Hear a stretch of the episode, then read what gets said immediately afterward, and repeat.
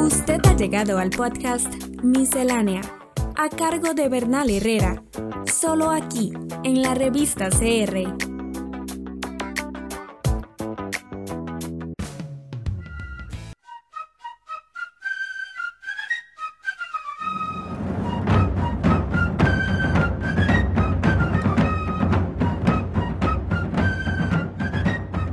El siglo dieciocho, que comentamos en el episodio pasado, acaba para efectos de nuestro tema con la Revolución Francesa. Esta revolución abole en mil setecientos noventa y cuatro para luego reinstaurar de nuevo en mil ochocientos dos, ya estando Napoleón en el poder, la esclavitud. Esta oscilación de los revolucionarios ante un tema pues tan delicado como este, es significativa, pues nos hace ver que si bien es cierto los revolucionarios eh, tenían toda una serie de ideales alrededor de la igualdad, la fraternidad y la libertad, esos ideales no iban tan allá como para realmente garantizar que algo tan básico como la igualdad racial y la igualdad jurídica Eh, mediante la abolición de la esclavitud sería realmente sostenido por ellos. Es una situación similar a lo que había ocurrido eh, unas pocas décadas antes con la así llamada Revolución Americana, que no es en el fondo sino la guerra de independencia de los Estados Unidos, una independencia que también origina esa famosa Constitución, a donde afirma que todos los hombres fueron creados iguales y tienen derecho a buscar la felicidad, etcétera. Sin duda muy importante en su momento, pero que también decidió ignorar por completo los derechos de la población esclavizada afroamericana. En resumidas cuentas, que el siglo de las luces, a pesar de toda su eh, pues prestigio como un siglo racionalista, etcétera, no llega a resolver en absoluto este tema de la esclavitud, ni mucho menos del racismo. Eh, posteriormente, ya en el siglo diecinueve, se presenta un caso muy interesante, que es el caso de Haití, un país a donde hay una auténtica revolución eh, que acaba siendo una revolución en buena medida de los esclavos en contra de sus amos, y que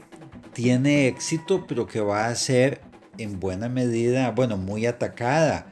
política y también militarmente por las potencias europeas,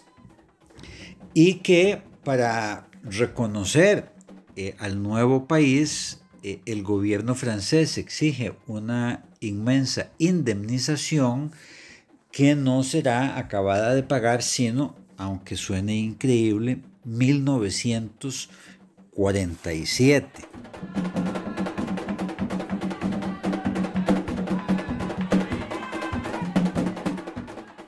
La abolición de la esclavitud eh, en lo que era el mayor imperio de la época, sin duda, que es el imperio inglés, también muestra lo que van a ser estas oscilaciones y estas políticas contradictorias eh, frente a la esclavitud y el racismo. Eh, el tráfico eh, de esclavos al interior del imperio es abolido en mil ochocientos siete y la esclavitud como tal es abolida en mil ochocientos treinta y tres. Sin embargo, en ambos casos, eh, cosa muy llamativa, se, digamos, se salvó de esta abolición, por así decirlo, eh, tanto las posesiones de la East India Company, básicamente en la India, pero también en Ceilán, y estas exoneraciones para que estas compañías que actuaban en, el, eh, en Asia, estuvieran, pudieran seguir traficando esclavos y pudieran seguir teniendo esclavos, no serán eh, eliminadas sino hasta mil ochocientos cuarenta y tres. Algo que también nos habla muchísimo de lo que es todo este tema de la esclavitud es que al abolirse la esclavitud, las personas que son indemnizadas con sumas eh, realmente gigantescas son no los esclavos, los, las personas previamente esclavizadas, sino quienes eran los dueños de esclavos, o sea, los esclavistas.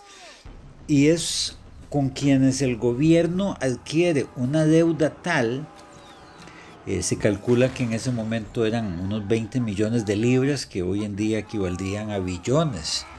de libras esterlinas. Está la deuda que no va a acabar de pagarse, sino, y también esto sorpréndase si usted no lo sabía, hasta el dos mil quince, o sea, hasta hace seis años, el gobierno inglés seguía indemnizando a los antiguos dueños de esclavos. Increíble, ¿verdad? Pero bueno, cierto.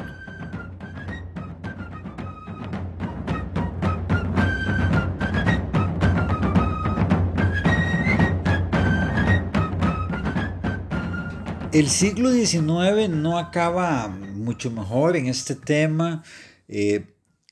después de haber practicado la esclavitud durante siglos, de haberse beneficiado de manera realmente eh, increíble, ¿verdad? O sea, en cuanto a su magnitud eh, de la práctica esclavista, de la venta de esclavos, etcétera, etcétera, eh, el occidente adopta la lucha contra la esclavitud que se mantenía en diferentes partes de África eh, como uno de sus motivos para empezar a intervenir de manera más, cada vez más abierta en ese continente, algo que se va a agudizar cuando a partir de mil ochocientos noventa y cinco eh, las potencias coloniales se dividan el África entre sí.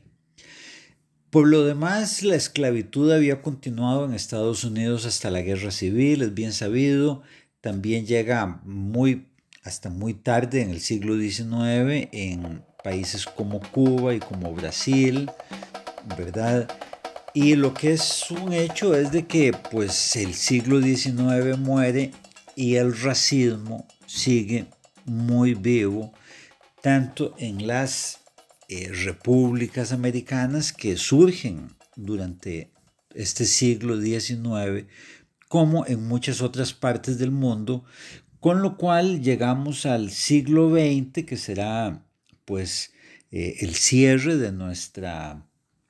esta serie sobre el racismo en próximos episodios. Estamos en las plataformas de Spotify, Apple Podcast, Google y Anchor como La Revista. La Revista.